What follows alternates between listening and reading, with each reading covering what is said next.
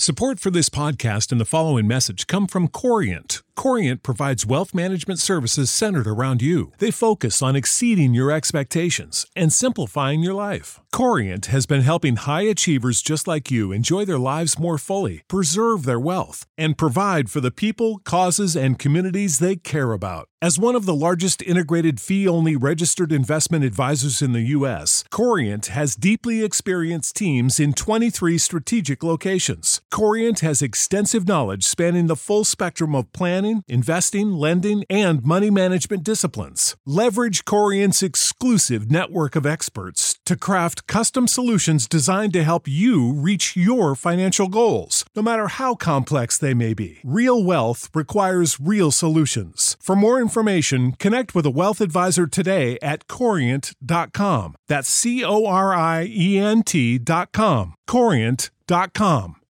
When you need mealtime inspiration, it's worth shopping Kroger, where you'll find over 30,000 mouthwatering choices that excite your inner foodie. And no matter what tasty choice you make, you'll enjoy our everyday low prices, plus extra ways to save, like digital coupons worth over $600 each week. You can also save up to $1 off per gallon at the pump with fuel points. More savings and more inspiring flavors make shopping Kroger worth it every time. Kroger, fresh for everyone. Fuel restrictions apply.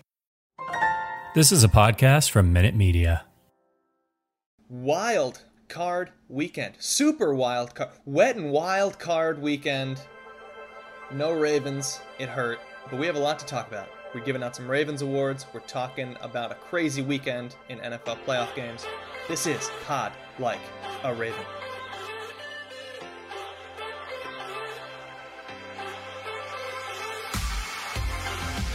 That's okay, right? That's a PG entrance. I don't think I've gone too far with that description, but what a weekend it was in the NFL. Sad to not have a Ravens playoff game. This is Antonio Barbera. There was a moment over the weekend where I was getting excited about the games to come, and it just sort of hit me that there was no Ravens game, and it left a nice hole in my heart. But some other fun games happened, and we're going to talk all about them. Let me introduce my two co-hosts, starting on the West Coast, Jace Evans. Jace, how you doing? I'm doing okay, Antonio. Like you said, it's always sad when the Ravens aren't in the playoffs, but I do think the flip side of the coin is I'm not, dreading a Ravens playoff game. The pressure that puts on me and my heart and my life, and you're not worrying about the matchup for the next round, who they might face. You're just taking it all in and enjoying it. And it was certainly it was a weird weekend, very eventful. A few just strange, deeply strange games that we'll certainly talk about. And I think it was an exciting first weekend of the NFL playoffs. And I think most excitingly sets up some really good games this weekend into the conference title games. So, it was a fun weekend of watching football for sure. Yeah, the nice thing about favorites winning games is that it then sets up favorites v favorites in the second round of the NFL playoffs.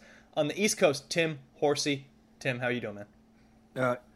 We are almost 2 minutes into this podcast, and neither of you mentioned that even though the Ravens didn't play, the Steelers got embarrassed and the Patriots got embarrassed. This was a fantastic weekend of football. I really enjoyed myself. I don't care. I don't want to hear about all the blowouts.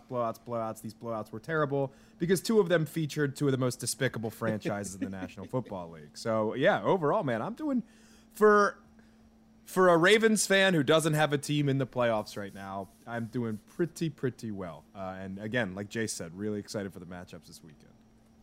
We have a couple of quick Ravens news topics to touch on. We're going to give out our end of year awards, and we are not we're not your average Ravens podcast. So we're not doing offensive player of the year, defensive player of the year, MVP, all those. No. We have some fun award categories. We are doing MVP, but then some other fun categories, maybe some negative categories, because we got to balance ourselves out here. And then we're going to talk about the playoff matchups that were, as well as the playoff matchups that will be this weekend. But let's start with a couple of Ravens news talking points. First of all, Baltimore Ravens re-signed Kevon Seymour for 2022. Mere days after the end of their season because they saw his performance and thought, wow, We need to have him. Can't let this get out of the building. Point number two, and then I'll turn it to my co-hosts, is the Ravens director of college scouting, Joe Hortiz, is interviewing for GM jobs, most specifically the Giants GM job.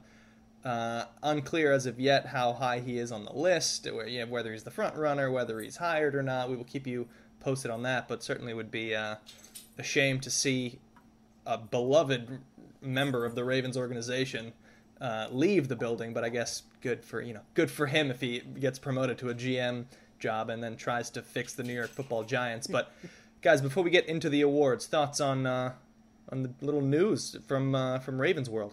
I was just not stunned, but the Seymour signing is just one of those okay, I guess, sort of signings for me. I saw it and I just was like, I guess you need depth, but like he must just be great in the building and they like him and he works hard, because like nothing he did on the field would suggest the guy you absolutely have to lock up. But so I don't know that I fully get it, but I get it, I guess, in the sense where you're just like, you need guys, and this guy gets at least what you're trying to do, even if he has, like, a baseline of talent. But, yeah, that was one of those you're like, it's not going to hurt you in the long run, but it also just kind of leaves you scratching your head and going, sure, I guess, why not? Welcome back, Kevon Seymour. So, yeah, I'm not too much to add to it. I obviously didn't think he was great in the regular season by any means, but, yeah. Well, I guess we'll be around next year, too, by the look of it. Yeah, I mean, the only thing you want to expand on with Seymour is you assume, if you want to speculate, that a guy like Anthony Averett is not going to be here next year because he probably earned him some money. Now there's talk of Marcus Peters, and I think it's, and apologies, I don't have the exact numbers in front of me, he could become a cap casualty this offseason. They can save about $9 million, I believe it is, against the cap by either trading or cutting Peters. So maybe that means Averett stays around, what have you. This is just a simple depth signing. In terms of the Giants news, I mean, and I should have looked this up beforehand. I believe it's Joe Hortiz is how you say his name. And if I screwed that up, guys, please tell me. A dude who, much like most of the Ravens front office, is kind of established. He's been there over 20 years in the system, worked his way up, much like DaCosta has.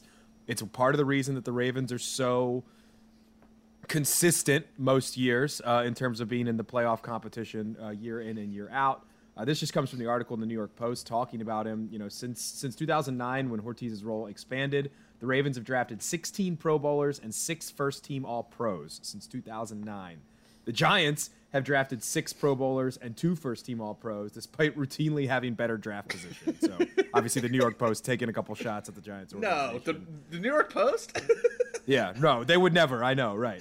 But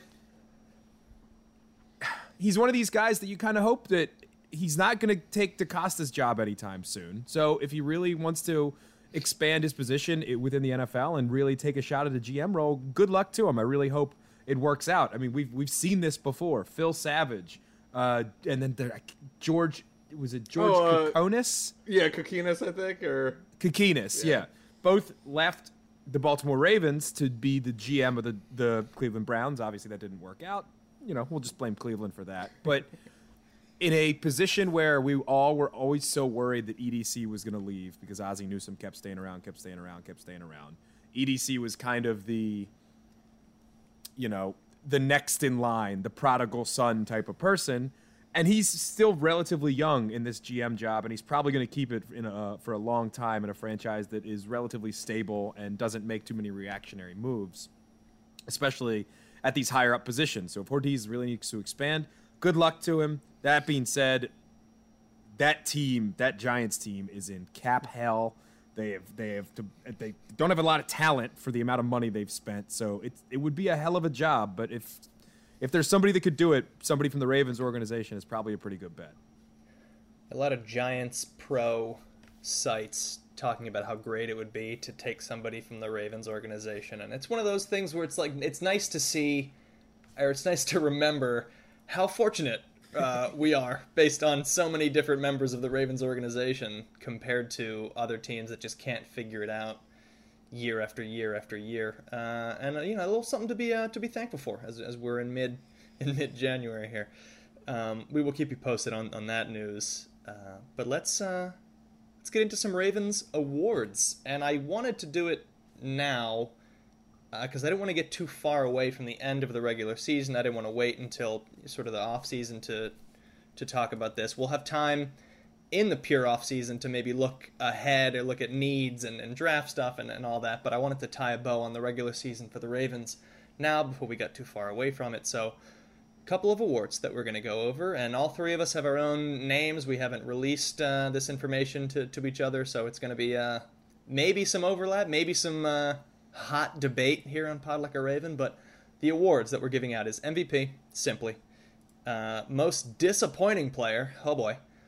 Most exceeded expectations, and then rookie of the year, and then we're going to cap that off with a favorite moment.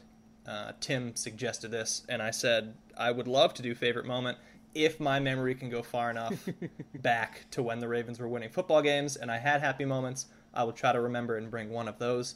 But let's start with MVP, and of all the awards, this is the one most likely to have some overlap here. I was between two names, but I'm going to let my co-hosts go first here. Let's start with Jace for MVP, and then we'll go around the horn. Well, I was also between two names, Antonio. I think we probably have the same names. The name I landed on for my pick, though, is one Mark Andrews. I think, it's the simple choice, but this season he set the Ravens' single-season record for receptions with 107 and yards with 1,361. He was a first-team All-Pro. And for me, it kind of came down to the argument, like, for Lamar almost was strengthened when he got hurt and the team went into a tailspin. You're like, oh, wow, this guy is so pivotal to this team. But I just thought on a week-to-week basis that, especially after, he had I don't think, perfect start. We had some qualms, certainly, with Mark Andrews after the Raiders game.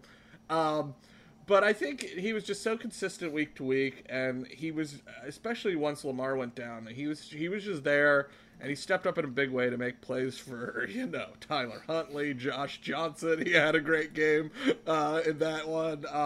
And so he was just so good week to week that I think you have to give it to him. I should just say, too, for me, this is obviously, for this season, Mark Andrews MVP, but Justin Tucker is also the MVP in perpetuity because he's the GOAT when it comes to kickers. But it's not exciting to give your kicker your MVP, but he led the NFL in field goal percentage this year, which is actually somehow the first time he's done that, even though he's the all-time leader. Hit 35 of his 37 field goals and had a record. Math is hard, Jace. He had a record-breaking 66-yard field goal to win a game. So, Justin Tucker can always win this award because he's the best at what he does in the league. And out of his position, probably in league history. But for, position players and stuff, Mark Andrews is my pick. Yeah, I mean, I wanted to try and be different because that's kind of the point here. But I don't even think there's a case for Lamar Jackson. Just the fact that he missed so many games at the end. Some of the news coming out that, I wanted to play, they shut me down. It was a bone bruise. All this stuff was a little disappointing, just from an overall point of view, not necessarily being angry at anybody for it. But it's Mark Andrews. I mean, sure, you can put Justin Tucker in there too, as Jace mentions so eloquently. He's the MVP in perpetuity for the Baltimore Ravens. But Mark Andrews, outside of everything that Jace said, he proved, and the whole Ravens PR spin, he's the best tight end in the NFL, which, he won first-team All-Pro, so technically he was this year. But I think what he showed, and we've mentioned this before, is that he is no longer in the second group or the 1A group. He is in the one group, and I believe it's, it's Kelsey, who's on the other side of the mountain but still up there. It's Kittle, and it's him. I think 1A starts with like a Darren Waller type for the Raiders. But I think Mark Andrews solidly proved that he is among the, if not the best tight end in the National Football League this year. Came up in big moments when he was the only guy that was doing anything on the offense. He did it. And shout out to EDC again, Eric DaCosta, for locking him up early. Can you imagine what we'd have to pay him this offseason compared to last offseason when he signed his new, I believe it was a 4-year deal. So credit all around. This one's easy. It's Mark Andrews, and I really don't see a case for anybody else. Yeah, I'll agree with Andrews. And the only thing I'll add is that we were an offense about halfway through the season that had a bad running game, and everybody knew he was the target that needed to be stopped in terms of defensive perspectives, and he still made plays and still produced throughout the season when he was like, oh, why don't you just double team Andrews? But he would still get through it, still make plays. He's not this like super athlete. He doesn't run away from people. He doesn't like knock people off the line at 5 yards and then is open. He just does everything really well and put it all together and played 17 games, which I think if you had asked the three of us at the start of the season, what were the odds of Andrews playing every game of a longer season with the added game, I don't think any of us would have said he plays all 17. And he did, and he produced, so he's MVP for me. Next up is most disappointing. Before I get to this, because we'll have a little fake suspense here. For the listeners, submit your picks to us, please. Let us know who you agree with is easy, but who you disagree with. Yell at us about players we missed or should have talked about on Twitter. Email us. We'll bring it up next episode and see who maybe made some compelling cases. And with that, let's go to most disappointing. A lot of candidates. Let's have Tim start this one, and then we'll go back the other way. Yeah, so I think there's so many people to choose from here, obviously. We have so many people to thank for this category. Which is the problem. We can get the offensive line in general out of the way. I thought Alejandro Villanueva was an unmitigated disaster as a starting player, even on his more comfortable left side, and we had the right side in week one where he's part of basically one of the main reasons they lost that football game, because he couldn't do anything against Max Crosby. So I would put the offensive line as a whole, but Villanueva is the shining star in that category, if that's what you want to say. It's hard to try and pick anybody that was injured, obviously, because it's disappointing, sure, but there's not a ton you can do about that. I will caveat that with saying a man who we thought was such a good signing 2 years ago gets re-signed and then just was supposed to come back at multiple points during the season and just never did, was Derek Wolfe. Just never showed up. And, I can't necessarily blame him for it. I'm sure he wanted to play, but that not having that defensive line rotation guy, especially with the likes of Calais Campbell, who balled out again, but is, very, very old in terms of NFL standards here. That one was one of my big disappointments. But then the two that I want to point out here too, and admittedly one of them is shortened by injury. I know it might be a bit of a surprise, but it did kind of pop into my head. We'll start with him. It's Marlon Humphrey. I think Marlon Humphrey was a defensive player of the year candidate last year, gets the big deal, and everybody loves Marlon's personality on Twitter. We're not even going to get into the old NFT thing and his new place in New York City that he just bought and all this stuff. I think he's a great character. He's clearly a guy that they want as a cornerstone of this franchise. And I'm not saying I'm worried about the future of Marlon Humphrey, but for a guy who, was nicknamed Fruit Punch for all the forced fumbles, he still played 12 games this year. He had one forced fumble and one interception. And yeah, you can say they're not throwing it to him that much, but I thought even when they did, you think of the first Bengals game, Jamar Chase made him look like Kevon Seymour and absolutely torched him. No offense, Kevon. That was gratuitous. I apologize. I think Marlon Humphrey's standards dropped significantly. And you talk about a guy that got paid in the offseason, $98 million, and compared to like a guy like Mark Andrews, who also got paid. Marlon was obviously before that because he got midseason. I think he got that new deal. Whatever. They both got paid recently. One of them elevated their game because of it, and one of them, I think, significantly dipped off. And then the other one for me, which I've seen, some other people doing awards and stuff and, kind of trying to let's recognize him. Let's really, give this guy a ton of credit for the step up he made. And to a point, I would agree with that. But it's Hollywood Brown. I think Hollywood Brown's drop-off in the second half of the year was nothing short of horrific. I mean, you just pull up the game log here. He didn't have 100 yards receiving past the Minnesota game, which was week 9. After that, it's 37, 51, 55, 41, 43, 44, 28, and 27. It was never good enough. We talked about the Pittsburgh game with the big drops and kind of reverting back to the I'm going to run out of bounds 3 yards short, even though the first down is right there. You know, credit to him. He came out and said he wasn't good enough in the second half of the season. But from what we saw to start the year, outside of the Detroit game where he almost lost in that game by dropping 3 touchdowns, what we saw from the beginning, it looked like progress. It looked like, all right, maybe this guy's going to be a dude for the Ravens. And now for me, it's a, that guy's not making it past the rookie deal. If I have to sign him to some massive contract, I just don't think it happens. And that was sad, seeing as, you know, again, his partner in crime in the receiving game, Mark Andrews, again, elevates his game, especially towards the end of the year when he was needed because the team was so depleted. Hollywood went the complete opposite way. Your Marlon one, I actually had jotted him down as well, Tim, as a candidate for me. Especially you mentioned that forced fumble number. He had 8 last year, led the NFL, and to only have 1 this year. That's, you know, he's never been a high interception guy, but that was, I definitely think that was a fall off. And he got hurt, but not that early. You know, it was kind of late. 12 games. Yeah, played 12 games. It was pretty late in the season when he got hurt. So, the 2 leading candidates I actually picked, I'll give them a 1A, 1B. I kind of, I'm considering this failed free agent signing.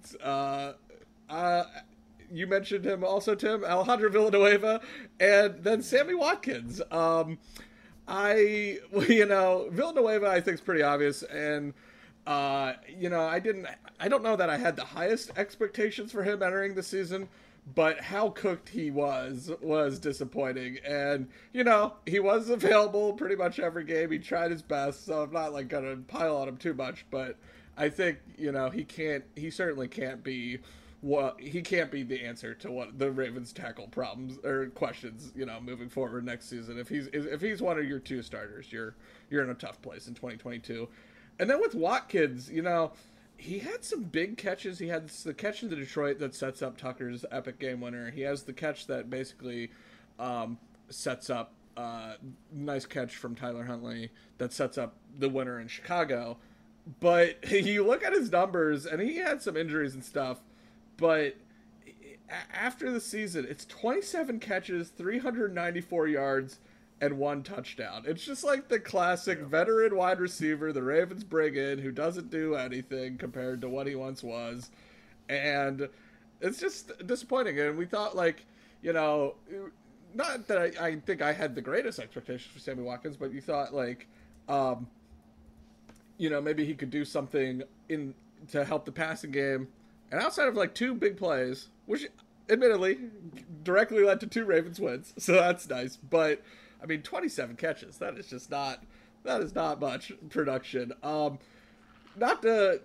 those are my 2 leading candidates. I think there's the 2 I settled on. I have a hot take answer, and the hot take most disappointing answer is Lamar Jackson. I know he was my runner-up for MVP, but I think two things... The bar's so high for Lamar Jackson. I do think 2 things could be true at once. I think he was the runner-up for MVP for this team this season, and the entire way his second half of the season played out was just so disappointing from, like, a career development perspective. You know, it seemed like he turned such a corner, and I was so excited, and every week was like, oh man, he's leading us back from these comebacks. Look how awesome it is. Deep throws. He was, at one point, he was leading the NFL in yards per completion. And then it all kind of fell apart, and then he got hurt. So it was just such a sad end to the season, and I think leaves so many questions kind of going forward. I think the only reason you say hot take answer, Jace, is that the people who think Lamar Jackson walks on water, you know, and refuse to criticize him. And we are allowed to do that as a fan base. Now, the injury... Look, you can't really control it. He said he wanted to play. The doctors didn't let him play, whatever. They have his best interests at it. It's annoying, but it's fine. But some of the stuff with Lamar, too, you know, part of the reason they were always having to do these miraculous comebacks is because he didn't play well to start games. Him and the team were slow getting out of the blocks, and then they had to do these miraculous, you know, game-saving plays and stuff. And that's great, and it's adrenaline pumping, and it gave us something to talk about here on the show. But then those flaws got, you know, shined, big light was shining on those flaws, I should say, after the magic kind of ran out, I guess. The other thing, too, with Lamar, the turnovers are such a problem. Like, the the bad interceptions. It's not, when he throws a pick, it is almost always an egregious interception. One of those, what the hell were you thinking type of plays. And that's worrisome. That's worrisome for a guy that I don't think, and yeah, here I'm going to pile on to the Jace hot take thing. I don't think Lamar Jackson is truly ever going to be in that 1A group of guys that I talked about with, you know, Mark Andrews in the tight end position. Lamar's not going to be that guy. Do I think we can win a Super Bowl with him? Yes. I still think he is in that category. You build around him. He's got enough of that moxie that I love. That, yeah, I think you can win a Super Bowl with him. But is he ever going to be in the Rodgers, Mahomes group? No, I don't think so. And I think this year, sadly, really, really cements that. It was a year he was supposed to take a leap, right? I mean, the passing looked better, the arm angle looked better, the bad habits that he had of dropping the elbow, you know, were fixed in the offseason, and this was the year where the passing was going to catch up to the running, and it didn't really happen for a variety of reasons. Boy, there are a lot of names because you guys covered some of the players I had, and yet not all the players that I was going to go over, so I have a few extra names to include. Villanueva is a good one. Hollywood Brown is a good one. Humphrey is a good one. The Watkins one, as you were talking about that, we have some over-under bet that we made at the start of the season, and I don't remember who it involved. Man. I got to look back. So I'm going to look back at that episode and figure out what it was. But hit whatever we said in that. It was some like hot debate, and I don't remember what the number of yards were, but yeah, a lot of that is under, and I'll find it and figure out what the heck it was, because yes, he had some nice plays, like the Lions catch where he didn't go out of bounds, but he also had a lot of plays that left stuff to be desired. So yeah, I remember the Chiefs like websites in the off season that were and like early start of the season that were like upset because they let Watkins go without trying to like replace him, and they were enraged that like McCole Hardman wouldn't be able to be that dude. And McCole Hardman is so much better than Sammy Watkins, and it's frustrating that that was like a Chiefs consideration, that the other guys like the Pringle, Hardman, and Robinson, is that like the third receiver that they had? Like they were concerned that none of them were going to be able to take the Sammy Watkins role, which, oh boy, we saw how that went this season. And yet, I have two entirely different players who were my top two most disappointing. And the runner-up is Ty'Son Williams. And not, I mean, it's not his fault, and it is his fault because of the things that we talked about a few weeks ago. But week one of the season, he had 9 carries and averaged 7 yards a pop. In week two, he had 13 carries and averaged 6 yards a pop. After that, he then had 5 carries, 4 carries, 2 carries, and then was basically just out of the rotation entirely.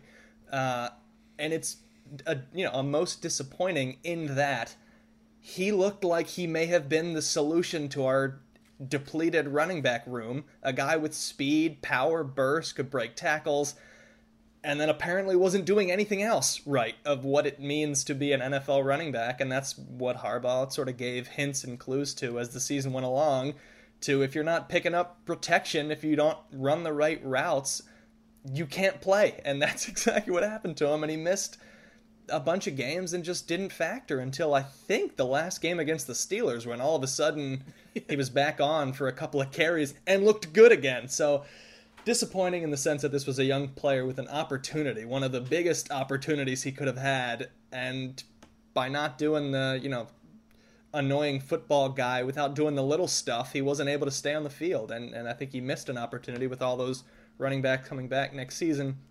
But my leader of this, and I am kind of surprised that neither of you brought this player up, it's Patrick Queen is my most disappointing player. He was a year two guy who had done some nice things as a rookie, but had room to improve.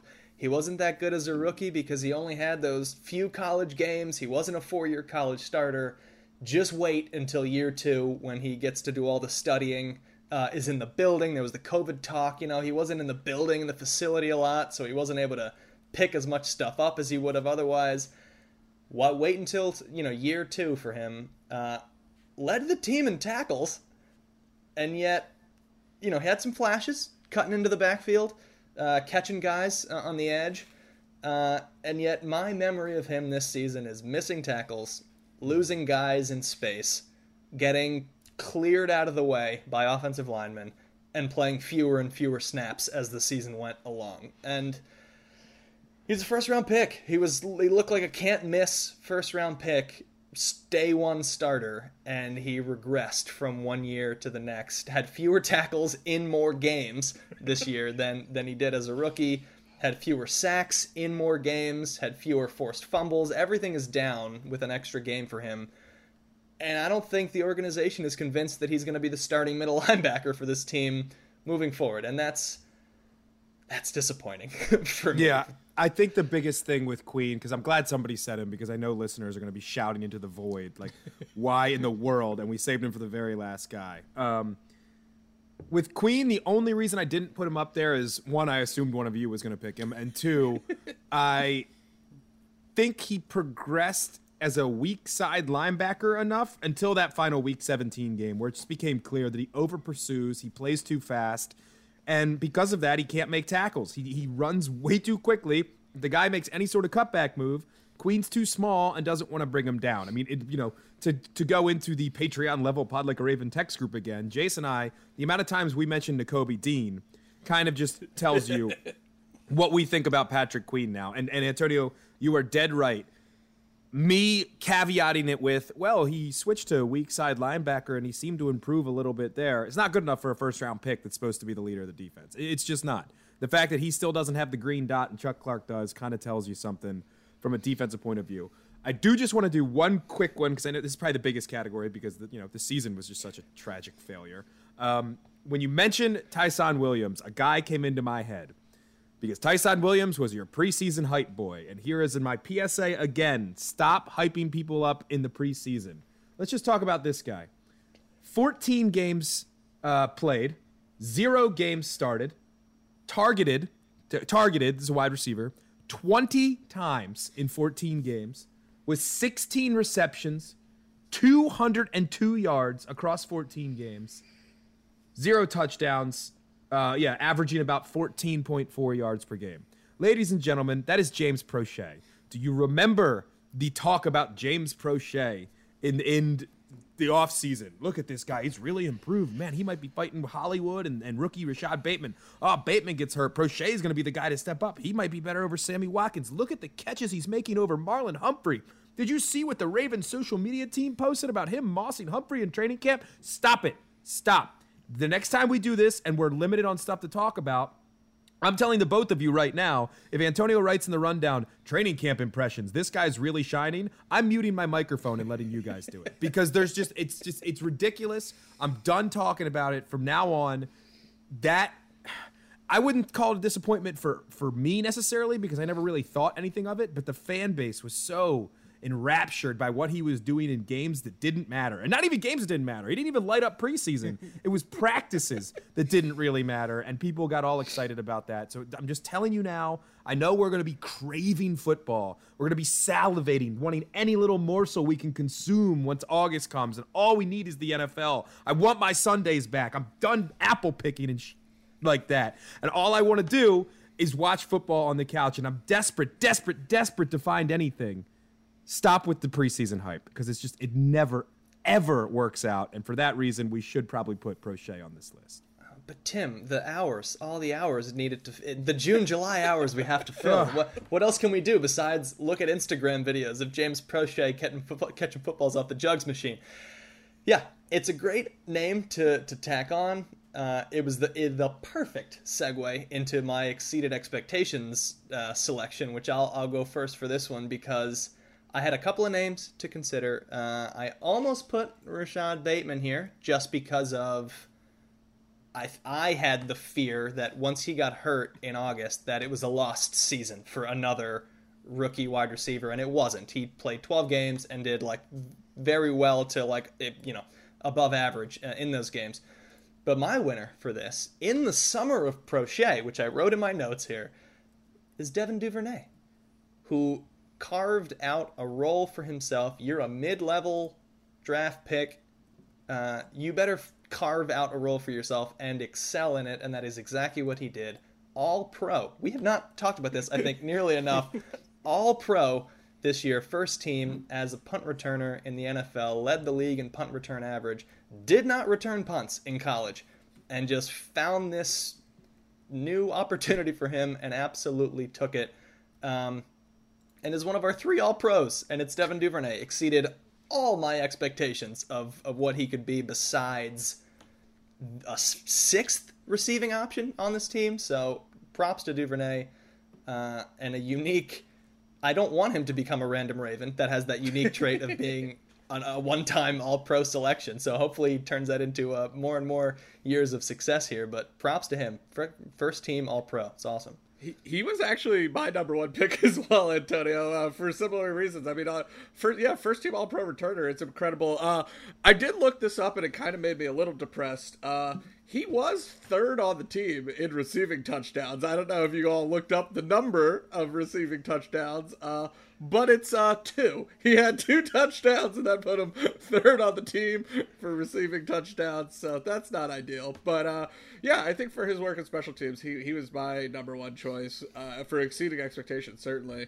I did jot down two other names, and actually one I just did because our conversation about Ty'Son Williams made me think of it.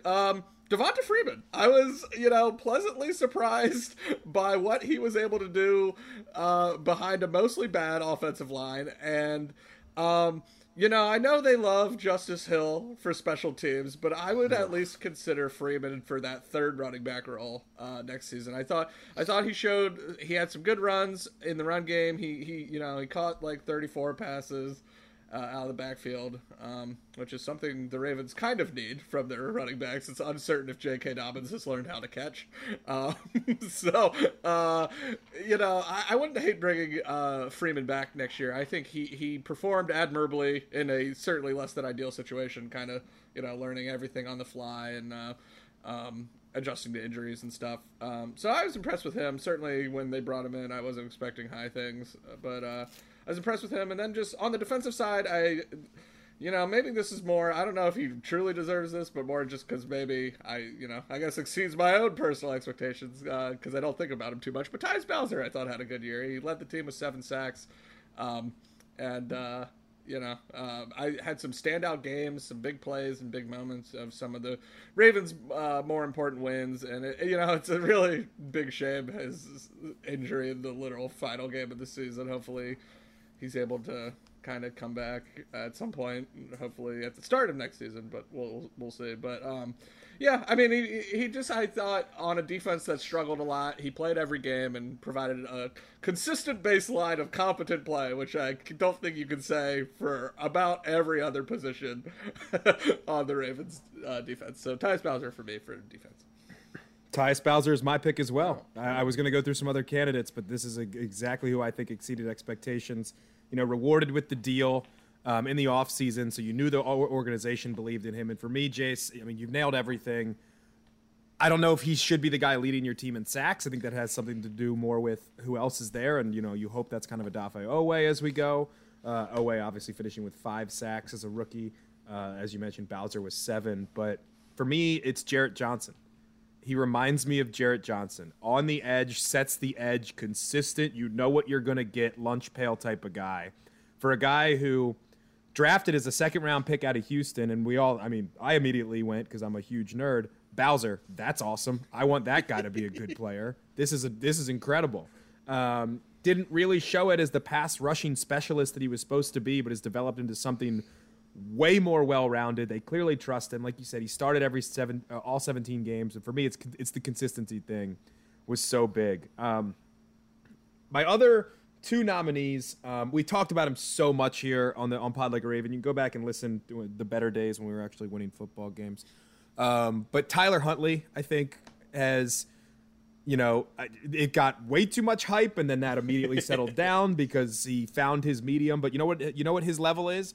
Backup quarterback for this team that, was a question beforehand. That's fine. Lock that up for me. I liked Huntley. And then I mentioned him earlier in the program, but I know this is a guy that he was easy to pick on because he had some really bad games, especially 2 years ago. He wasn't incredible, But for a guy that was supposed to be the fourth corner on this team, end up being the number one corner by the end of the year, targeted a team high 101 times in 14 starts. It's Anthony Averett. I think Anthony Averett, he led the team in interceptions. Again, that probably says more about the Ravens defense than it does Averett. I thought he ended up being a reliable starter who most likely is going to get decent free agent money from somebody else. Or, you know, if the Ravens cut Peters and want to bring him back, I'll put it this way. The easiest way I can say it, and we've talked about Averett a lot here, beginning of the season, if you tell me, oh, you know, Peters, they have to cut him because of a cap number. He's getting up there in age, although I still think he's only like 29. If they're going to cut Peters and Averett's going to be the number two with Humphrey, I would burn my apartment down. Like, I'd be so incredibly furious. Now, I'd be like, you know what? I'm fine with that. They need some depth behind it. Tavon Young in the slot. Marlon Humphrey needs come back fully healthy. But I don't mind if Red is a number two, and that's based on the expectations that he exceeded for me this season. How about Rookie of the Year, Tim? Let's start with you with that category. Yeah, so I don't think you can pick Bateman, and I'm sure somebody will give their flowers to Odafe Oweh, so I'll leave that for one of you two. And I want to point to a guy who finished, insane to me, third on the team in combined tackles. He finished tied for fourth in solo tackles. He played all 17 games, ended up starting 11 games, and a guy who was a ridiculed draft pick when the Ravens selected him, but throughout the year, Wink Martindale consistently praised him, and the guy's going to be able to play in this league, and hopefully for the Ravens for a while. It's Brandon Stephens. I think Brandon Stephens was immense for this team, and I use that with a bit of hyperbole because it was just so – there was just nothing back there by the end, and he was one of the only available bodies left. But for a guy that's a converted – running back out of UCLA, you know the story. He played corner in college, and the Ravens used him as a safety. Brand new position for him at the highest possible level. The fact that they relied on him so much, and he started to come up towards the end of the year and play more significant role and make some more significant plays, especially. In the Rams game, I thought he was good. I think he was pretty good against the Steelers as well. Brandon Stephens, for me, maybe a little bit of a, you know, it can't be Oweh for me. I know I would desperately want it to be Ben Cleveland, but I think there's questions about if he's an NFL starter based on some of, you know, how sloppy he kind of was in pass protection and maybe not using his body the way he should, seeing that he, you know, is a literal mountain of a man. So I couldn't pick him even though I wanted to. But for me, it's Brandon Stephens, I think. I think that guy proved that, sort of in a Tyus Bowser way, even though Bowser didn't really come up, it didn't really shine as a rookie, and like actually there was questions about him until 2 seasons ago, whether he was going to be a future player for this team. I think Brandon Stephens has shown that he can be, at worst, a rotational starter for the Ravens, and at best, a high-caliber player. Just got to catch some of those interceptions, man. Just a few of those, then we'd be talking like, you know, in the ascendancy. But yeah, Brandon Stephens for me. This was kind of a hard one for me, just because, you know, unlike most years, we've had some recent years where the Ravens have had, like, you know, 10, 12 rookies, but there are not a ton of rookies this year on this team. But I actually disagree with you, Tim. I think you can choose Rashad Bateman, and he is my Rookie of the Year. And the reason I went with him, for me, came down to between him and the other first-round pick, Odafe Oweh. For me, Oweh had obviously clear moments of brilliance. You know, the Chiefs strip and recovery against the Chiefs comes to mind. He had some really good, nice plays, and I think you see the potential. But I think the consistency just wasn't there for me on a week-to-week basis, and he got hurt late, which, you know, was a bummer. But it was nice to see the 5 sacks, especially coming off his season where he had none sacks in college, and that was obviously a big talking point for him entering the draft. But I think you do see the potential, but I think it is clear he's still a work in progress. But the reason I went with Bateman is because I think, you know, the numbers don't jump off the page. He has 46 catches, 515 yards, and a touchdown. But for me, he's, like, so obviously just an NFL caliber player.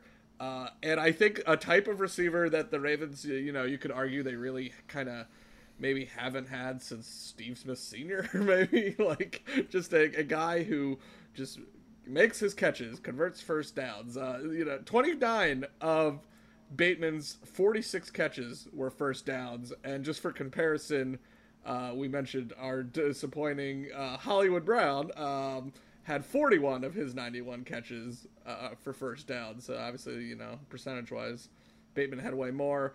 And I think, too, I was just impressed with I was worried. I think you mentioned it, Antonio. When he got hurt, I was worried that the season was going to be kind of a complete wash from Bateman. But I was impressed he was able to step in and have some of these big catches. Now, the Ravens had some just absolutely baffling games where they didn't throw to him. He was targeted once against the Steelers in the first game and twice against the Packers. That made no sense. He was healthy for both of those games. But I think on the whole, I was just impressed with he was kind of able to overcome this injury and kind of hit the ground running and able to show what he could do, even if it was in a limited 12-game sample size. So I'm excited. Hopefully a healthy offseason, and we'll see, you know, what he can really do next season when, you know, you imagine maybe a guy like Sammy Watkins perhaps isn't around, and that's more, maybe just more balls that can go Bateman's way. So he wins my Rookie of the Year, I think, just kind of for a consistency and just kind of he immediately, like day one, from he stepped on the field, seemed like an obvious NFL kind of starting caliber receiver to me. If a Sammy Watkins leaves the facility, does he make a sound? Does anybody hear it? I'm not sure. I had Rashad Bateman in my sort of like exceeded expectations. He's like second place in a lot of these categories for me. The Brandon Stephens thing, I like him. I think he's on the rise. I think it's amazing that they've like changed him into this different player, but tackles for me for a defensive back means that receivers caught passes and he then had to tackle them after the fact. He only had 4 pass deflections and 78 tackles, so I'm like slightly concerned about where these tackles happen on the field. But I agree that he had a pretty good season and got better as it went along. I'd put him like on the podium for Rookie of the Year, but not quite number one. I'm putting Oweh. I'm fighting you both. He had 5 sacks, which was 5 more than he had in college. He won us a game single-handedly. I obviously things happened before that, but were it not for the fumble that he forced against the Chiefs, Ravens lose that game, and even early in the season, it's a different narrative of what this team is about. He had 3 forced fumbles, and I think the production would have been better without the injury. I think he hit a rookie wall at 3/4 of the way through the season, going from 12 games in college, like maybe a 13th, but probably he played 5 or 6 last year because of the pandemic shortened kind of Big Ten season. Right. So I think he very clearly hit a wall. The injury limited his effectiveness over the last 4 games, but as a season award, I still think as a rookie coming in at a position of need, having 5 sacks, 3 forced fumbles, he's the guy for me, and I hope he can dare to dream double that number next season. I will say the one thing I like with him, Antonio, is we mentioned like Cameron Hayward a few weeks ago and how he plays mean. Oweh actually does seem like the guy who plays the meanest on the team. He probably needs to rein it in a little bit. He took multiple, I believe, roughing the passer penalties this fall and blew up some quarterback. Was it Burrow that he definitely should have been flagged on and didn't. So, but I like that kind of aggressive edge to him. And yeah, I completely agree. The idea that he can build off of that is so exciting because he does have all the tools, and you can see the potential for a double-digit sack guy. And I hope he makes the year 2 leap. Multiple roughing the passer penalties. Welcome to Baltimore. He's a Baltimore Raven through the real Matt Judon replacement. All right, last category to go over is best moment, and I don't know. I think there's 2. I'd be curious to see what else you guys have. I'll go quickly with this one, and it's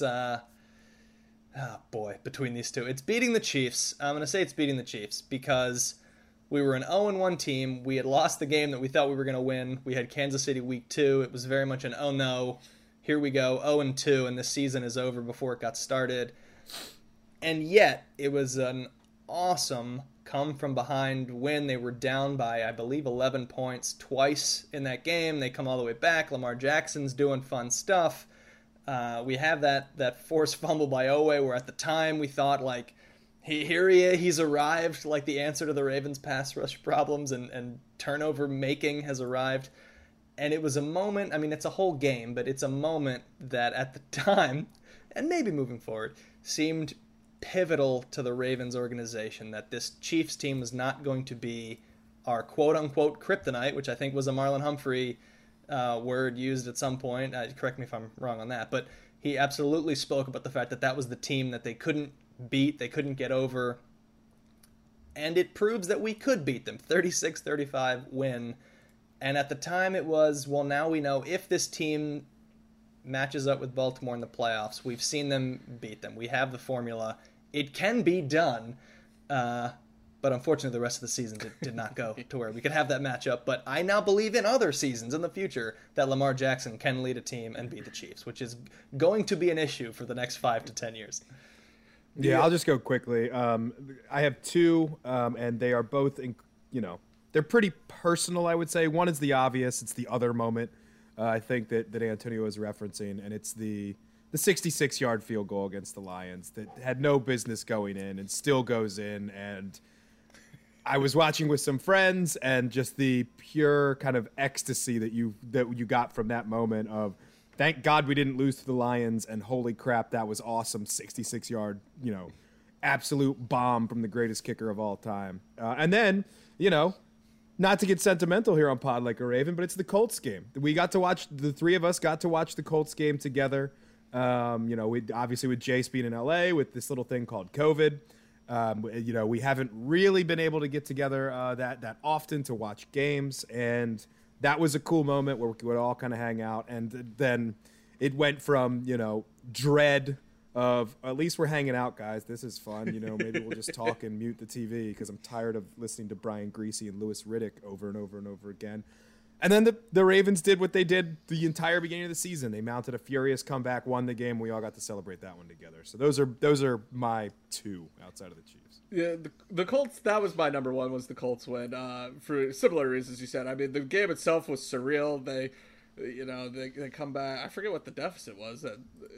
They were down like 19-3 at one point, I think. They they hit two. The only two-point conversions, it turns out, that they ended up hitting all season.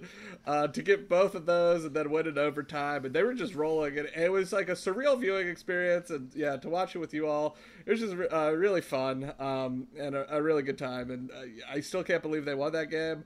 I think, as you said, sort of, Antonio, I think the Chiefs win probably is bigger long-term. And the going for it on fourth down to seal the game was fun. At midfield there.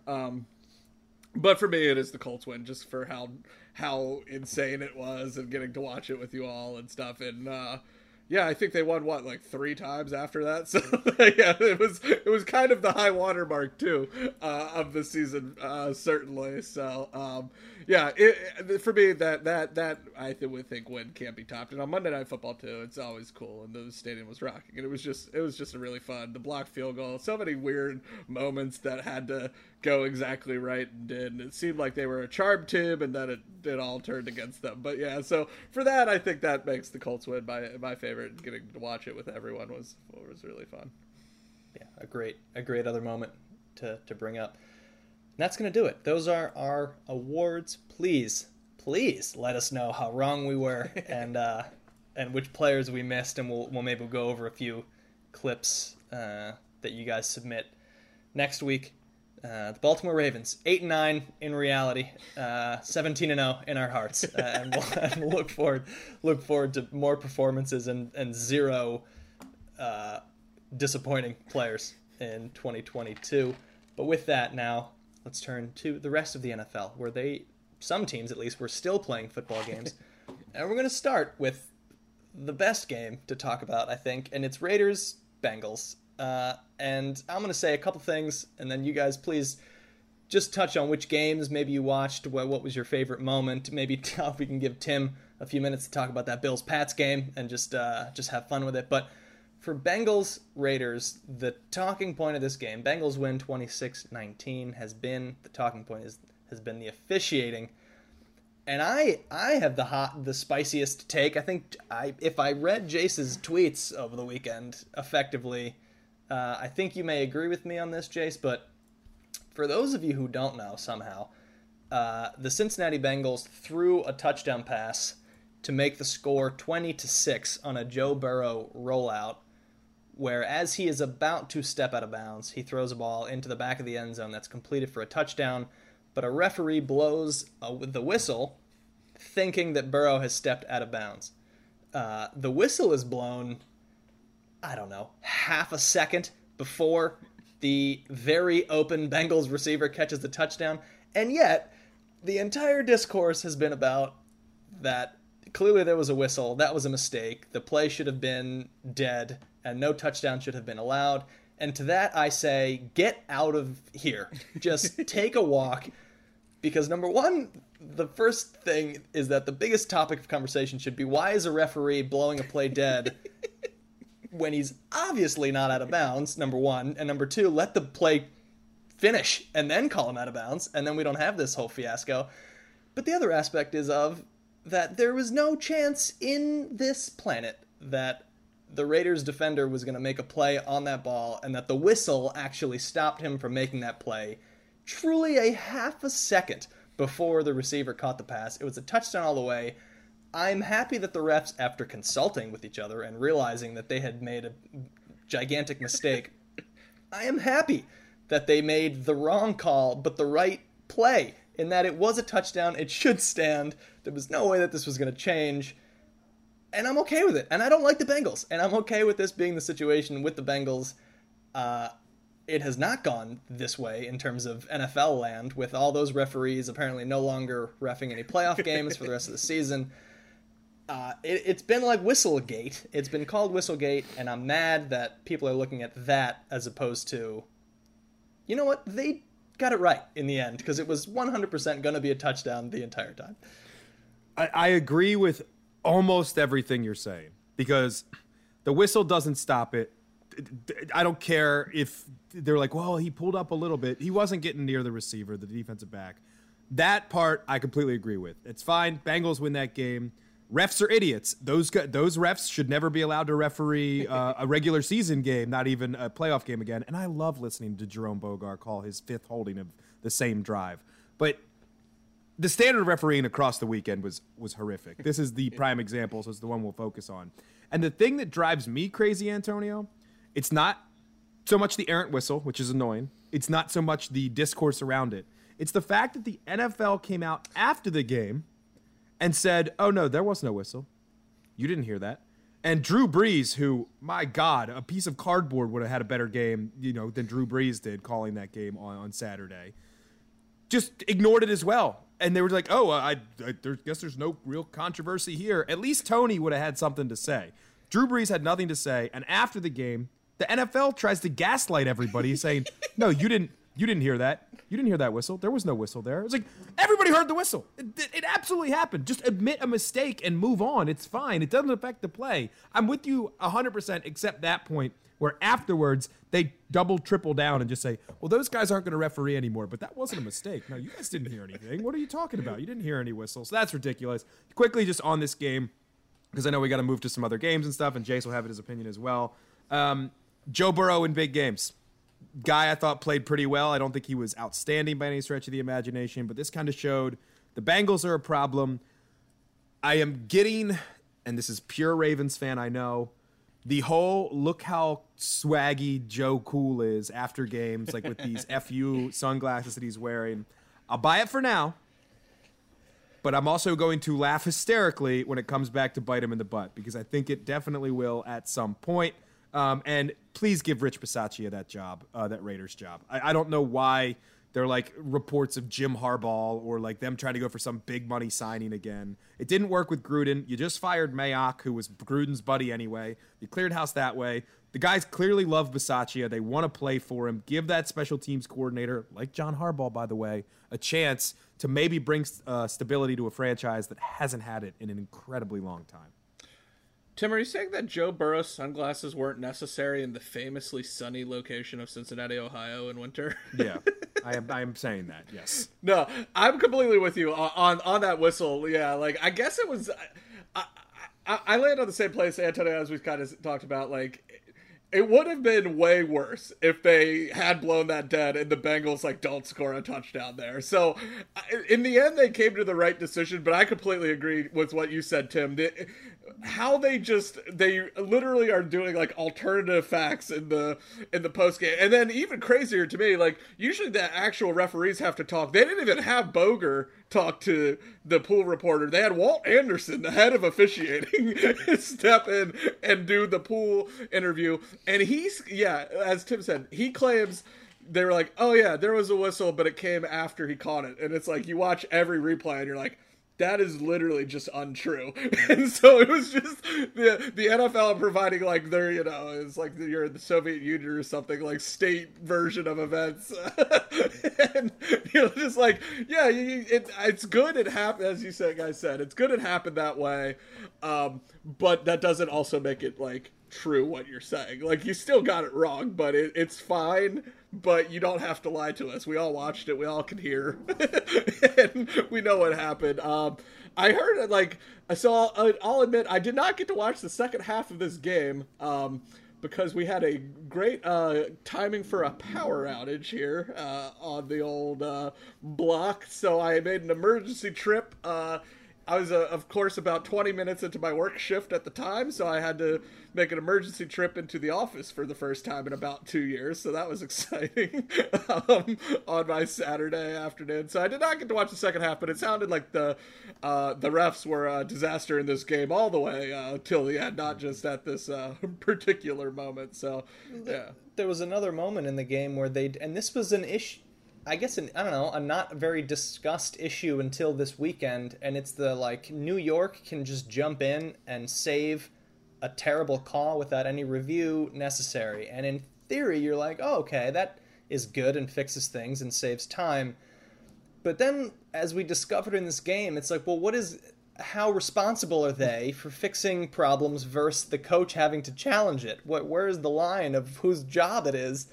So there was a New York review on one play, and then on the absolute next play, the Bengals had to throw a challenge flag and then won the challenge. And it was like, well, New York saw that one too, so why didn't they fix that one immediately? So that's sort of what is only going to grow into a bigger and bigger problem, where it's, well, why didn't New York review that one too for the rest of eternity until they need to fix the review system yet again. Elsewhere in the NFL. Touched on it. The Bills put absolutely everything together against the Patriots. Buffalo, no punts, no turnovers, no field goals, just a couple of kneel downs and touchdowns everywhere else. The Bucs and the Eagles, I labeled this as a snooze fest. I would say the Eagles were the worst team in the NFC, and they played like the worst team in the NFC. Jalen Hurts consistently just missing receivers. Accuracy was a big issue. They'll have to decide what they want to do at quarterback moving forward. Quick note to the listener, any noise that you're hearing through your audio right now is just, of course, the classic construction outside of where I live, because we got a nice little broken pipe, so they got to fix that, so apologies for that noise. Elsewhere, San Francisco hangs on and beats Dallas, even though neither team wanted to win this for long stretches, and then the final two games. Goodbye, Ben Roethlisberger. Chiefs cruise to a home victory in a game that I thought they were trying to lose. They were trying to lose the game, the Chiefs were. They were trying to lose my tees, the Chiefs were, by having a wide receiver on the run option in front of Watt instead of just trying to have their best player and the best player in the league hold the ball, and that led to the Steelers getting points the only way they could, which was defensively. And then finally, Rams-Cardinals Monday night. Rams take care of business there. The Cardinals didn't really look like a playoff team. So with that, I turn to my co-hosts. Which moments, which games were you most watching or got your attention this weekend? It's very obvious for me. New England, ding dong, the witch is dead. Mac Jones is not the answer for you. Your team is bang average. Your premier defensive signing was a guy that the Ravens did not care to even enter contract talks with, in Matt Judon. And look, I think this was kind of the Bills' Super Bowl. We did see another object, NC-17 object on the field. Shout out Buffalo. They're going to continue to do their... That's probably my favorite part of Wild Card Weekend, if we're going to be completely honest. Just the Bills Mafia being Bills Mafia. This was awesome to watch. I know there's, you know, there were so many blowouts, and should we have this seventh seed because we get bad teams in, we get bad referees. We're not going to have that debate. More football is more football. I'm fine with it, especially when it involves the New England Patriots getting their ass pushed in. And boy, howdy, did Josh Allen have a insane game for the Buffalo Bills. It was super fun to watch that team get dismantled and Bill Belichick just look miserable in 5-degree weather. To the other one. Another ding-dong, the witch is actually dead. It's sad that Ben gets his last win, and Ian Eagle does the four names for him, and, you know, I'll never respect Ian Eagle ever again after that. You know, 5-yard pass, slant, and Benjamin Todd, Allen, Herbert Roethlisberger Jr. For the Ravens. But I take solace in the fact that even Ben Roethlisberger did not want to play in this playoff game. If you don't know the story pregame, he basically goes... I'm going to paraphrase, but it's pretty close to the direct quote. We're going to get our butts kicked. They're a way better football team than us. We're not supposed to be here, so let's go out and have fun. Some people took that as reverse psychology. I took that as Ben just does not want to do this anymore, and it showed on Sunday night. I was cackling at my television watching the Chiefs just embarrass the Pittsburgh Steelers. And so, yeah, those are the two that stand out for me. I know the San Fran game we can get into a little bit. Maybe we save it for the preview. I think... You know, with Dallas, Jerry Jones coming out and saying afterwards, this team is too talented to not be where, you know, to be falling at this hurdle. And guess what? You know, we make fun of Jerry Jones a lot for being the GM and, you know, owning the team and all this stuff. He's right. He is absolutely 100% right. This team is too good to be losing in this fashion. I think there's serious questions about Dak Prescott. If he can be a guy that can lead you to a championship again, where is that level, and is he there? I think Mike McCarthy is a clown, and, you know, hopefully, you know, might be the end for him too, if for the Dallas Cowboys. And then just quickly, because I want Jace to do, obviously Jace was in LA, he went to SoFi, so we can get his breakdown of that game. I think another point with McCarthy, with the Eagles as well, I wonder for both of these franchises if this is a hurts now but good, and no pun intended there. It hurts now, but it's good in the long run, because I think the Eagles, if they win this game or they keep this game even close, maybe there's people going, well, Jalen Hurts could probably be the guy. Let's use our 3 draft picks this year, something you never have, and build around this quarterback. Get support for him. I think this showed he's not that guy. They need to move on. They need to find something, whether it's packaging those draft picks for a Russell Wilson type, whether it's drafting a new guy, maybe signing a temporary free agent and building up until you can make the power move for some star quarterback. But, yeah, I think it proved in the long run for both Philly and Dallas, if they make the right moves, that, you know, you kind of have to fall at this hurdle to actually gain some growth, and hopefully that happens for them. The Bills game, you kind of mentioned it, Tim. Like, it did feel like almost an exorcism to me. Like just watching that crowd just go crazy, and it felt like they almost were like releasing 20 years of frustration of losing to the Patriots. Especially, you know, I mean, they lost that just bizarre game where Mac Jones threw the ball 3 times in Buffalo earlier this season, and that seemed to, like, the, you know, Bills players were like getting in kind of war of words with the Buffalo media after that one. It was not, it seemed like their low point, but like to see them just drop the hammer, it was crazy. And you mentioned Josh Allen. I mean, 7 touchdowns, 7 drives for the team. He had Bill's record 5 touchdown passes in a playoff game.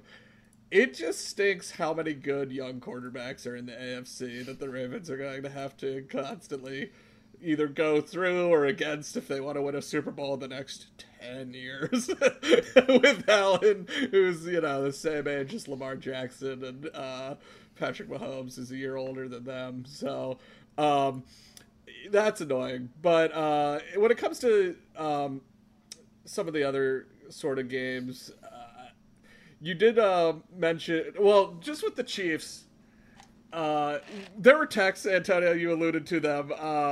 I think we all had some concern at a certain point of, like, are the Steelers doing this? They were getting thoroughly outplayed. and it's 0-0 after one.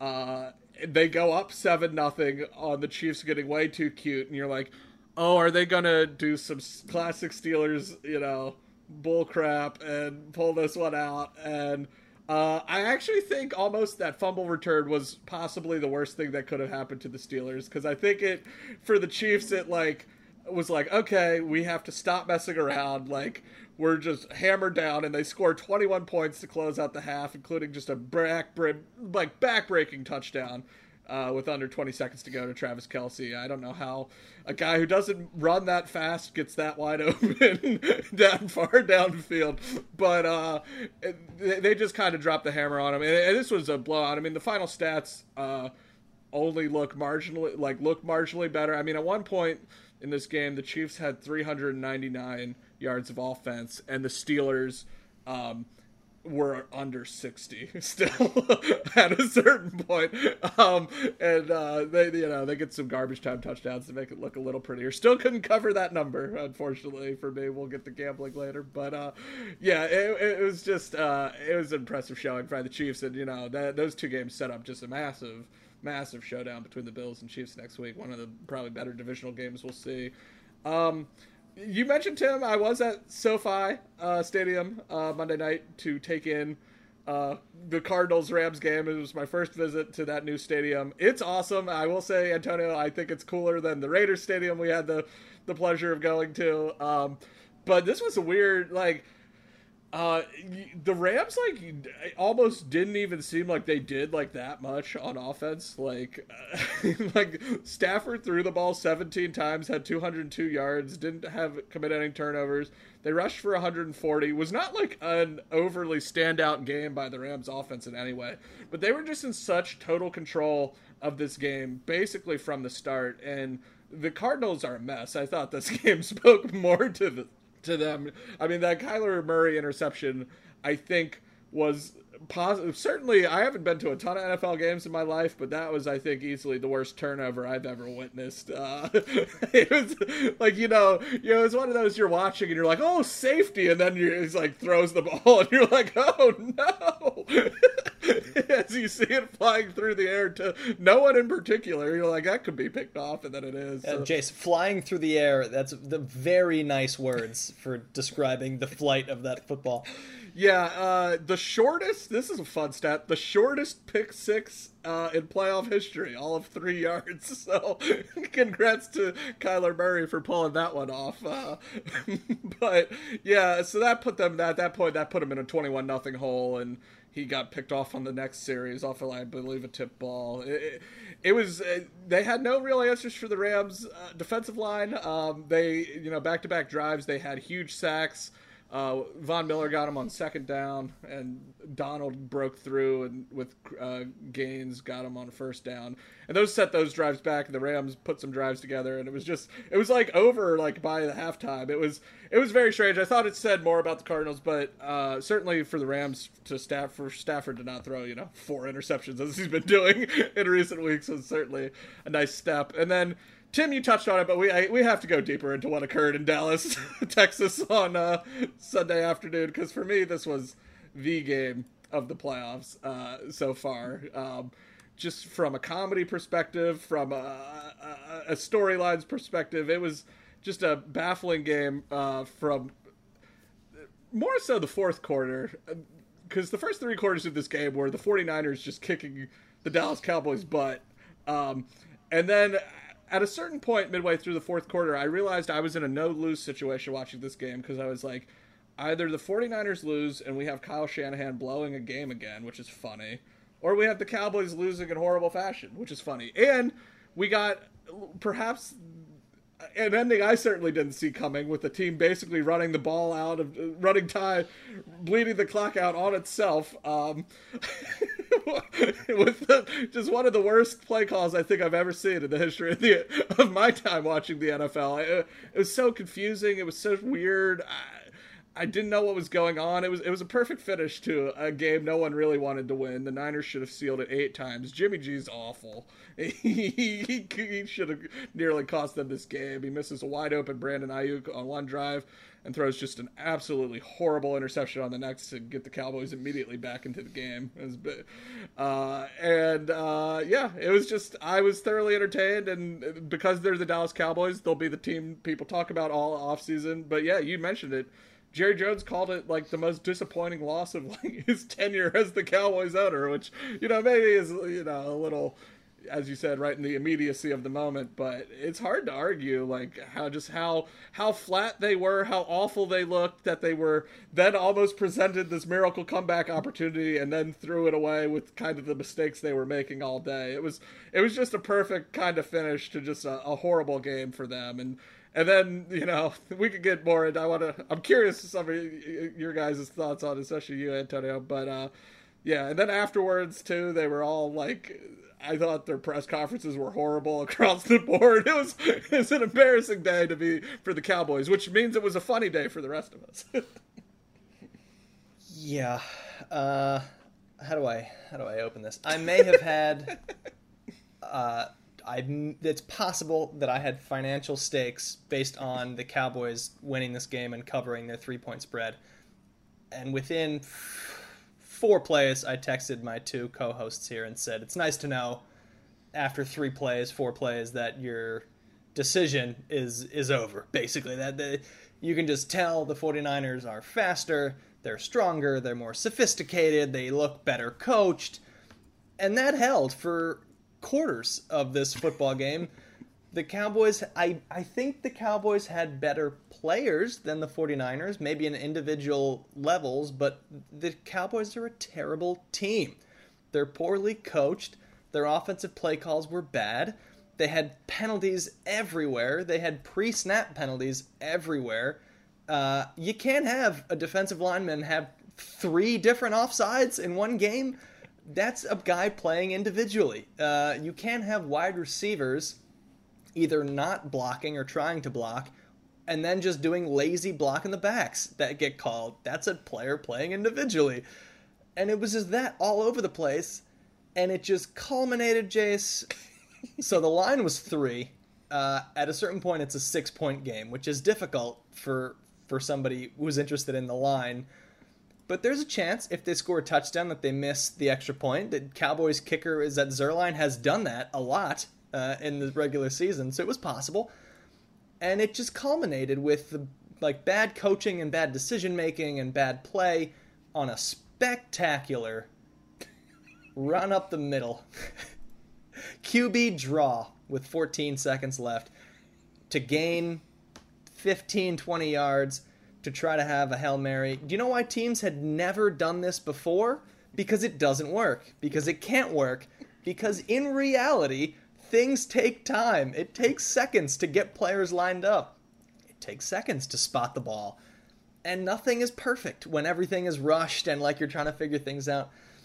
The defense that the 49ers played on that run was basically just the letter N. Just on the sidelines, into the end zone, and then on the sideline. Guess what? You still have to throw the ball to the sideline. You got to take a chance. This is the situation anyway. You're behind the 8 ball. You need luck and or super skill on this play. Throw it to the sidelines anyway. Throw it to the end zone and try to get a pass interference. The only thing you cannot do is go exactly where the 49ers wanted you to go. It's they funneled you perfectly into the spot of the exact middle of the field and ended the game. So it just, Jace, I don't know if you had something else to say. It was just so frustrating. The craziest part to me on that drive, Antonio, was the Cowboys, I thought the 49ers were playing it poorly. To that point, they just kept giving them 12 yards, and out of bounds when the Cowboys had no timeouts, and I was like, now they're at midfield with 30 seconds to go, 50. I was like, there's time to get in position here. I what are they doing? And then the Cowboys as you said, did the one thing they shouldn't have done. The ref literally runs into Dak Prescott trying to get to the ball. And he's getting flack. The ref, like, sprinted 30 yards to be able to spot the ball. And I give him all the credit in the world. It was so Cowboys, and it was so perfect. And they're out, and they deserve to be out. And my potential wager went up in flames, but that's all right because we did some good things elsewhere. Let's get away from this because we have some other things to talk about in this episode. So let's do the Random Raven, and then we'll preview these divisional round matchups. Jace, you are up this week, so who do you have for us? Yes, so since we last recorded, the Georgia Bulldogs won the national championship, so we have a Georgia-tinged, themed Random Raven today. This undrafted free agent out of the University of Georgia signed with the Ravens ahead of the 2009 season. He spent 4 years in Baltimore, appearing in 46 regular season games with 14 starts and 10 additional playoff games, where he somehow started in 7 of those. His numbers, his first 3 seasons in Baltimore, were extremely modest. He had 1 interception, 1 sack, 1 fumble recovery, and 73 individual tackles spread out over those 3 seasons. He had a breakout 2012 season, however, putting up 4.5 sacks, a forced fumble, and 69 solo tackles. He also started all 4 playoff games for the Ravens in their Super Bowl run and had 25 solo tackles and a crucial interception of Tom Brady in the AFC Championship game that year. Clue 5, like many Ravens defenders before him, this player parlayed that season and run into a 5-year, $35 million deal with the Miami Dolphins. He spent just 2 years in Miami, however, before he was moved on to the Saints, where he spent 2 more seasons, and then finally to the Eagles in 2017, where he picked up a 2nd ring before his NFL career came to a close. It's a fantastic one. I've been, like, off the last few weeks, so I'm feeling happy that I finally have a name that came pretty instantly, because he was just the definition of played okay, got that big deal, and left. Like, it's in the Ravens encyclopedia of, like, that kind of player. Jace, I blacked out during that last clue trying to think of who this guy was. Did you give a number or no? If you didn't, don't worry. I did not, but I have it actually as a bonus clue for later. Okay. All right. I can go when we hit it on the back end. That's fine, because, yeah, I'm at a complete loss. But, yeah, that's why we have 2 of us doing it. All right, we'll have Jace go over those clues again at the end of the show. But let's get into the divisional round. 4 matchups here that are all pretty good and all pretty close. 3 of the 4 spreads are under 4 points, and the last one at 6 points is still very difficult to handicap. But let's start with the AFC. The Titans will host the Bengals, and they are 3.5-point favorites in that game. And then the Chiefs will be hosting the Bills. The Chiefs have 2.5-point favorites.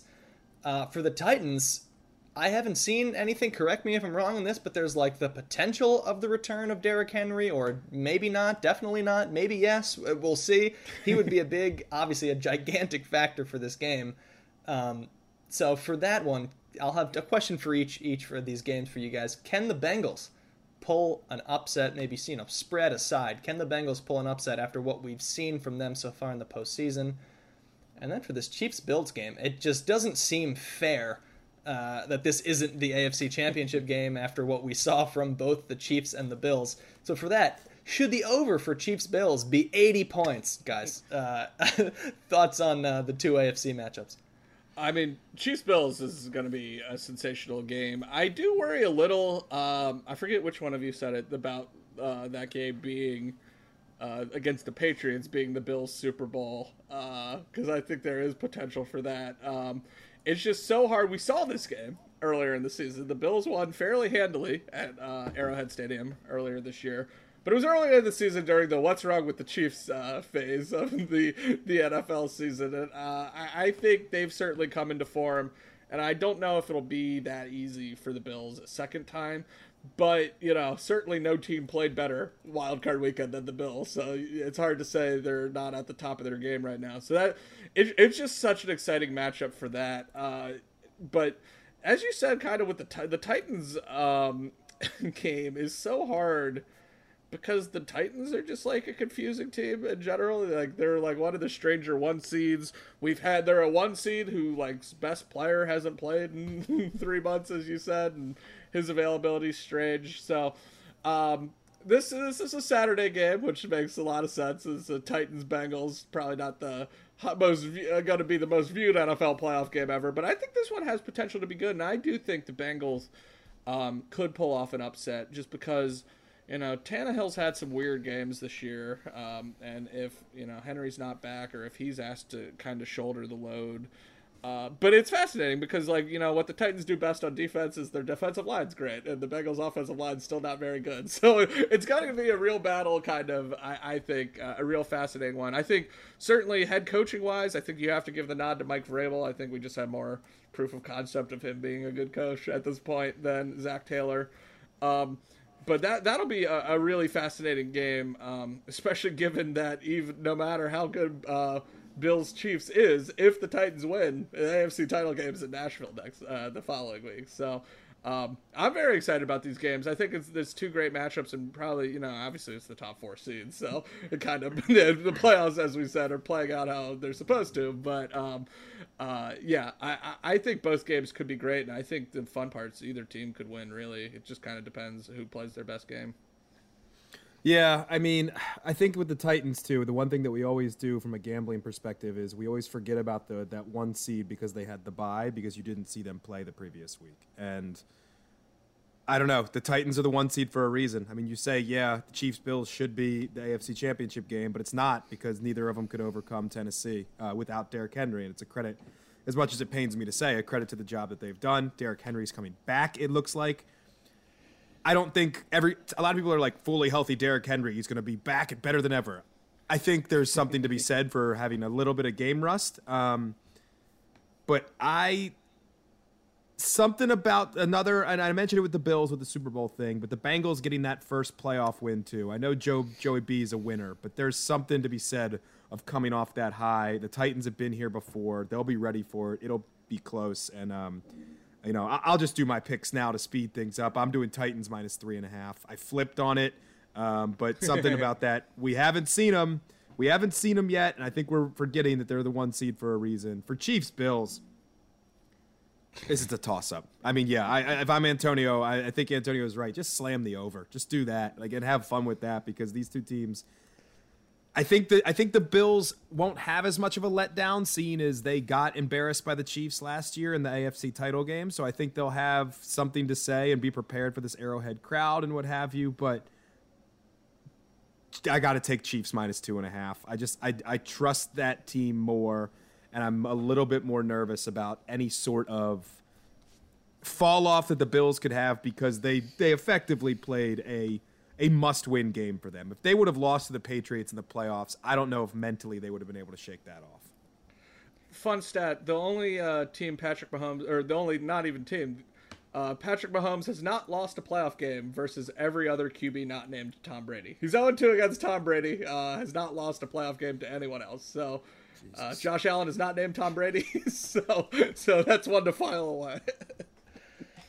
Yeah, that Chiefs-Bills pick, I think, is the hardest, as you guys have both mentioned. But the Bills, the wins this season, Dolphins, Washington, Texans, that Chiefs game that nobody can, well, I guess people can explain it, but Dolphins again, Jets, Saints, Panthers, Pats, Falcons, Jets. It's not a good list. That team went 11-6.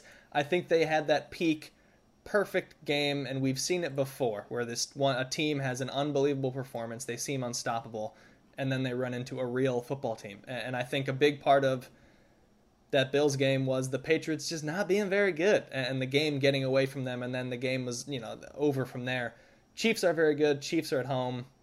I like that the line is less than a field goal, I guess, that you can get Chiefs at less than a field goal if you get an overtime game or something like that, but it is definitely going to be close all the way. If either team goes up 14, that's going to mean nothing, because both of these offenses can put points up in a hurry. As for Titans-Bengals, I'm going to talk about them at the very end, because I'm not taking this line as it is, but I'm going to mix it up in a tease where I think there's some opportunity. But let's look at the NFC now, with the Bucs hosting the Rams. Bucs are 3-point favorites, and the Packers, with thereby hosting the 49ers. Packers are 6-point favorites. For the Bucs, guys, it's Brady versus Stafford, which is lots of playoff wins against his first playoff win last week for Stafford. But really, is it more about the Bucs O-line health versus the Rams defensive line, which is they're just scary to watch at home. I'm afraid of the players and the attitude of the Rams defensive line going up against the Bucs, who Jace is the right tackle? Is Werf's the right tackle? Werf's the right tackle. And yeah, he did not look in great shakes in Sunday's game. He came back briefly and kind of seemingly could not really walk. So, yeah. Werf's, who knows if he's going to be there. Yeah, so what do you guys think of that matchup? And then the Packers, 6-point favorites. Is that an easy bet for the best team in the NFC, or are the 49ers now terrifying after having seen what they can do running the ball? I'll just go quickly here. Brady versus Stafford is the story for me. I'm sorry. Brady had his chance to warm up against, as Antonio so correctly pointed out, the worst team probably in the playoffs, at least in the NFC, because it wasn't the Steelers. And I think they're going to go in. The Bucs are going to be the home team here. And the Rams had their big game. Yes, Aaron Donald is terrifying. Yes, Leonard Floyd and company are terrifying. But Bucs -3, I think, and just that experience it conquers it for me. And Stafford looked really good, credit to him, but usually that follows with not such a great performance or some back-breaking turnovers, what have you. That, you know, Tampa's defense isn't what it was, but maybe we could see them bounce back a little bit here. This is a gut call. I don't think the Rams show up twice in a row, and I think the Bucs have that consistency and, you know, Tom Brady at quarterback. So I'm going Bucs -3.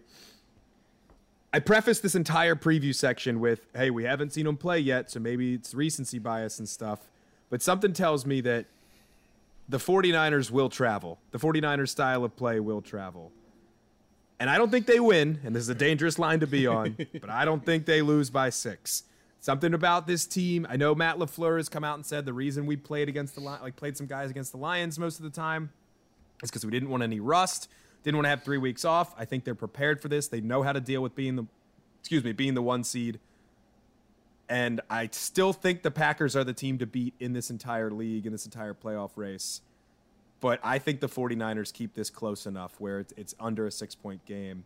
And because that run game and the Packers run defense isn't as bad as it used to be, but it still ain't great. And, you know, Debo could have a day. Let's just put it that way. So I'm going 49ers +6. But if you wanted to hedge that, maybe you do Packers money line or something as well, because I think the Packers win. Yeah, the way they closed that game, Tim, just scared me so much, though, with the 49ers. True. They looked so good. They literally looked like they were clearly – I mean, for three quarters, they were clearly the better team. They were just, as you said, beating them up and down the field. But I feel like Shanahan was weirdly conservative. I thought he should have gone for it on 4th down a few times, especially early in the game. They kick a field goal to make it 13-0. I thought they should have gone for it there, because you could maybe, you know, go up 17-0 and really put the pressure on at that point in the second quarter, I believe that was. But what scares me more than anything is just Jimmy G. His thumb, you know, he has had this recent thumb surgery of some type. Kind of seemed like he reconstructed his thumb midseason. He had that awful interception, and it was just so bad. And I think, I don't know, I worry with Jimmy G mostly. It's going to be cold as hell in Wisconsin. It's a 7:15 p.m. kickoff.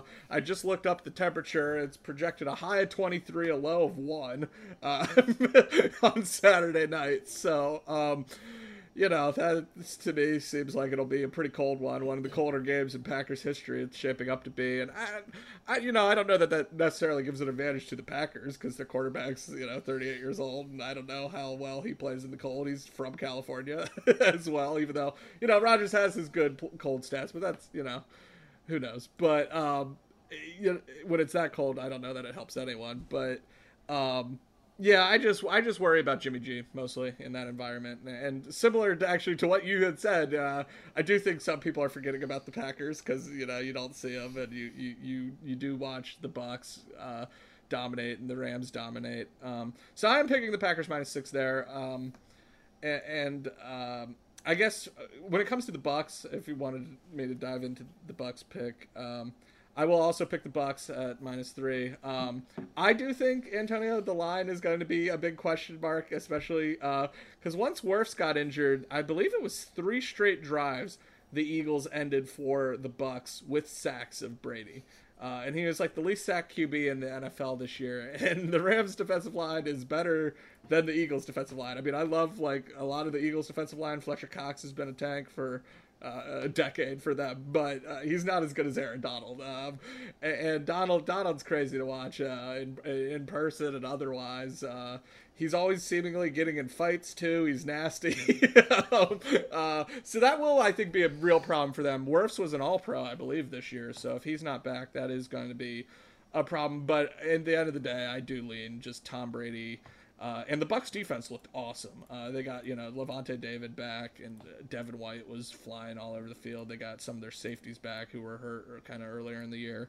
And some of their D linemen, they looked really good on defense. And I think in their plays with Tom Brady, I still think they can find a way to get it done against the Rams.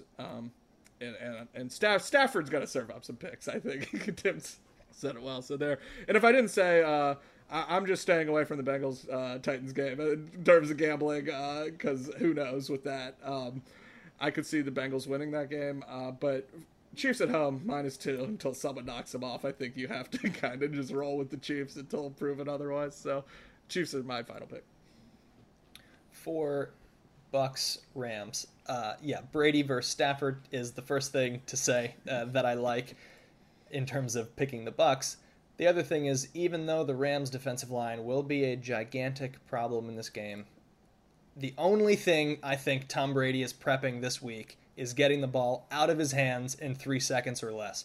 The Rams secondary is beat up. Eric Weddle is on the Rams, which we haven't talked about. He hasn't played football in years, plural. They needed him to fill out the depth of their secondary. So I just think this entire game for the Bucs offensively is going to be snap out, and neutralize the Rams' rush and take advantage of their weakness in the secondary. And who better in the history of the NFL than Tom Brady to do that exact thing? So I like the Bucs at -3. And as for this Packers 49ers game, talking about it reminded me yet of something else that was stupid in that Cowboys game.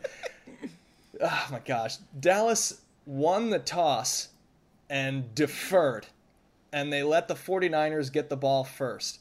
The 49ers are the definition of the team that up 7, they're a different team than they are down 7. So why would you give them the ball first to score and take a lead and do everything that they want to do, rather than get the ball first, try to score, and put pressure on Jimmy Garoppolo to make turnovers? It seems so simple, and yet it gets very complicated.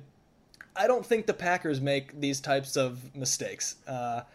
I think 6 points is a lot, so I'm not taking the Packers at -6, but I am going to put them in a tease, and this is what I mentioned a little bit with the AFC. So the just straight picks are Bucs -3, Chiefs -2.5, but the tease is what I'm really intrigued by here, because I'm taking the Bengals at +9.5. I'm moving that 6 points to +9.5. Either they're going to be up in this game, and then you're set with that line, or they're going to be behind with the best receiving core in the NFL. And there's so much potential for the garbage time touchdown with that offense to cut that line down from 9.5. So Bengals at +9.5. I'm moving the Bucs to +3 because I like them so much. I'm taking them 2 different ways. And then the Packers, I'm moving that line down to even because I think they take care of business at home with weeks to prepare with a healthy Aaron Rodgers. And I'm very into that tease. And 3-0 last week to speak of, week 1 of the playoffs. So we're going to keep that rolling and be 6-0 at the end of this week. So those are all of our picks. So the last thing to do here is to go over the random Raven one more time. All right. And I'll throw in the bonus clue I had as well. So clue number 1, this undrafted free agent out of the University of Georgia signed with the Ravens ahead of the 2009 season. He spent 4 years in Baltimore, appearing in 46 regular season games with 14 starts and 10 additional playoff games, wherein he somehow earned 7 starts. His numbers his first 3 seasons in Baltimore were extremely modest. He had 1 interception, 1 sack, and 1 fumble recovery, and 73 individual tackles spread out over those 3 seasons. He had a breakout 2012 season, however, putting up 4.5 sacks, a forced fumble, and 69 solo tackles. He also started all 4 playoff games for the Ravens in their Super Bowl run and had 25 solo tackles and a crucial interception of Tom Brady in the AFC Championship game during that run. And then clue number 5, like many Ravens defenders before him, this player parlayed that season and run into a 5-year, $35 million deal with the Dolphins, but he spent just 2 years in Miami before moving on to the Saints, where he spent 2 more years and finally moved on to the Eagles in 2017, where he picked up a 2nd Super Bowl ring before his career came to a close. And then the bonus clue, his number 59 was worn for 4 defensive snaps this season by Ravens 5th round pick Daylon Hayes. Oh, wow, he was on that Eagles team. I thought this guy had a better career than what you mentioned. Now I know the 59 did it for me. I mean, Antonio, you can go because you obviously had it before me. But yeah, the fact that, I don't know, I thought he was way better than we're giving him credit for. But maybe it is more of a... Who's better, Josh Bynes or this guy? You know what I mean? Like, I think they're probably on the same level. But yeah, go ahead, Anthony. 35 mil, Jace, from the Dolphins? 5 years, 35 mil. With those numbers? Oh, boy. That's insane. Yeah, I remember that interception in the Pats game because this guy had, like, also either a broken hand or a broken wrist while making said interception. That's Danelle Ellerbe. It is Danelle Ellerbe. Legendary Danelle Ellerbe. A guy I'm frankly shocked wasn't on this list. I checked it 3 times. I read our ever-growing Random Ravens list because I was certain he would have had to come up in the, in 3 seasons now we've done this show, but Danelle Ellerbe. I was similarly stunned. I thought he had more production than he did. Certainly, but it was so we must classic. Just remember the Super Bowl run. I mean, that's yeah, and I think it's that season was his clear standout. He has the 4.5. He basically like quadruples all his numbers across every season during that run. So it makes sense. And then just classic. I found a very funny NFL.com article, just a short news write-up Greg Rosenthal did, but about like how like it was sad because they mentioned how they traded Anquan Boldin with the hopes to re-sign some younger players, including guys like Danelle Ellerbe, and then they didn't re-sign him. And I was just like, wow, what a time to be alive. 9-year NFL career. Right, it's like good for Danelle Ellerbe, 2 rings, big deal. Good for the Ravens to just sort of, maybe in that particular instance, just sort of try to move on. Kind of walk away from it. That's a fantastic choice, Jace. That's going to do it for us this week. We will be back next week to talk about all of the results of the divisional round matchups and get into the conference championship games. We'll include a little bit of Ravens news or stuff to talk about, and we'll be back. So for Jace Evans and Tim Horsey, I am Antonio Barbera. Thank you so much for listening to us on Pod Like a Raven. We will see you next week.